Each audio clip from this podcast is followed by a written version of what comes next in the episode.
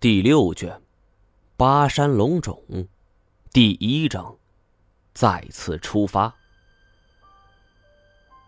讲实话，我以前很看不上金锁，觉得这个人小气贪财，又贪生怕死。可是我们一起共患难这么多次，我反而觉得他是一个好人，干的未必是见得光的营生，但是人品却并没有问题。听闻老赖提起，我是一下子鼻头一酸，这眼圈儿一下就红了。老赖也是察言观色的老手，见我如此，心中了然，叹了一口气儿，抬起手拍了拍我肩膀：“哎，没事儿，说不定过两天就回来了。”最后他也不知道该说什么，是背着手离开了。我把店里的东西整理了一下，接着去陆阳那里做了一个检查。结果出来后，陆阳是难以相信，一脸惊讶万分的表情。呃，张老板，你莫不是吃了仙丹吧？这，这怎么可能呢？我从他手里拿过片子，仔细观瞧，这之前的阴影已经消失不见了。一种莫名的喜悦与恐惧是袭上心头，喜的是我的怪病终于得到彻底的医治，这神奇木的传说是真的，我再也不是怪物了；而怕的是，这个世界有着太多的未解之谜，我今后又会遇到哪些呢？为了堵住这陆阳的嘴，请他帮我保守秘密。我送了一个象牙手镯，对付这种唯利是图之人，我还是有些办法的。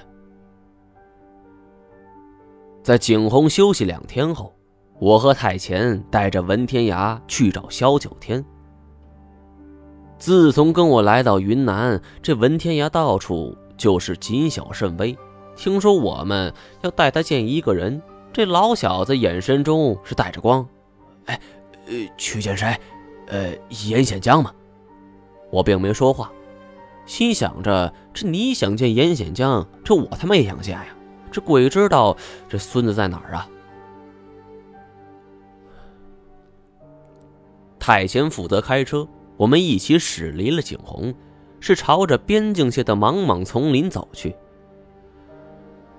云南的丛林生态结构十分复杂，高等植物就有五千多种。其中还有被称为独木之王的箭毒木，偶尔还会看到野生大象和云猫，这种景象实在是难得一见呐。不过文天涯却并没心思去欣赏这些。我们汽车步行后，涉足在深山老林之中，这复杂的沟壑被茂密的植被所掩盖，脚下之路全都是杂草落叶堆积的。甚至再往深处走去，会看到一些动物尸体，空气中是弥漫着一股动植物腐朽的味道。庆幸现在不是雨季呀，否则的话，这种环境足以引发瘴气。自从进入这里，我们选择的是一条生僻的路径，因为这个时候是雨林旅游业的高峰期。走惯的道路上，经常会看到成群的游客。为了避免不必要的麻烦，我们特意是选择了一条没有路的路。太前是握着开山刀在前边开路，文天涯跟在后边，而我则负责在队伍最后方殿后。这条路比以往任何走过的路都要危险，眼瞅着脚下踩的是一片草丛，但这草丛下边……很可能就是暗沟。过去，云南为蛮荒之地，当地很多人靠捕猎为生，所以这丛林中至今还留着很多这猎捕的陷阱。陷阱通常深三到五米，底部竖起竹签子，一旦掉进去，那几乎没有生还可能性。这其余的什么猎网、捕兽夹，更是见怪不怪了。更要命的是，云南在历史上也曾多次引燃战火，所以这里还布有古代部队丛林作战的机关。最常见的就是一种被称为信窑子的装置，七八根碗口粗的竹竿，顶部削尖，捆排成一排，用麻绳悬起。这如果无意中触碰到麻绳，或者是使用开山刀砍断了隐藏在茂密植被中的麻绳，这一排竹竿会像出膛的炮弹一般狠狠地撞来。这力量之大，可以当场将一个大活人给撕成两半。因为是竹竿制成的，这飞出去的时候带着嗡嗡声，有点像是信天翁。所以，我们称这种机关叫做信窑子。听我这么说，这文天涯的脸色都变白了。他是目不转睛的盯着台前的动作，是走几步路，步幅多大，先迈哪条腿，在哪落脚，都一一记在心里，并且极力模仿。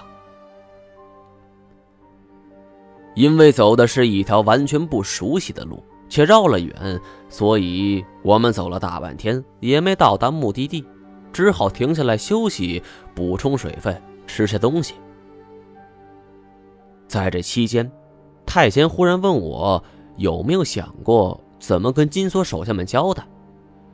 我叹了口气儿啊，说自己带了点钱给他们，就说是金锁给开的工资。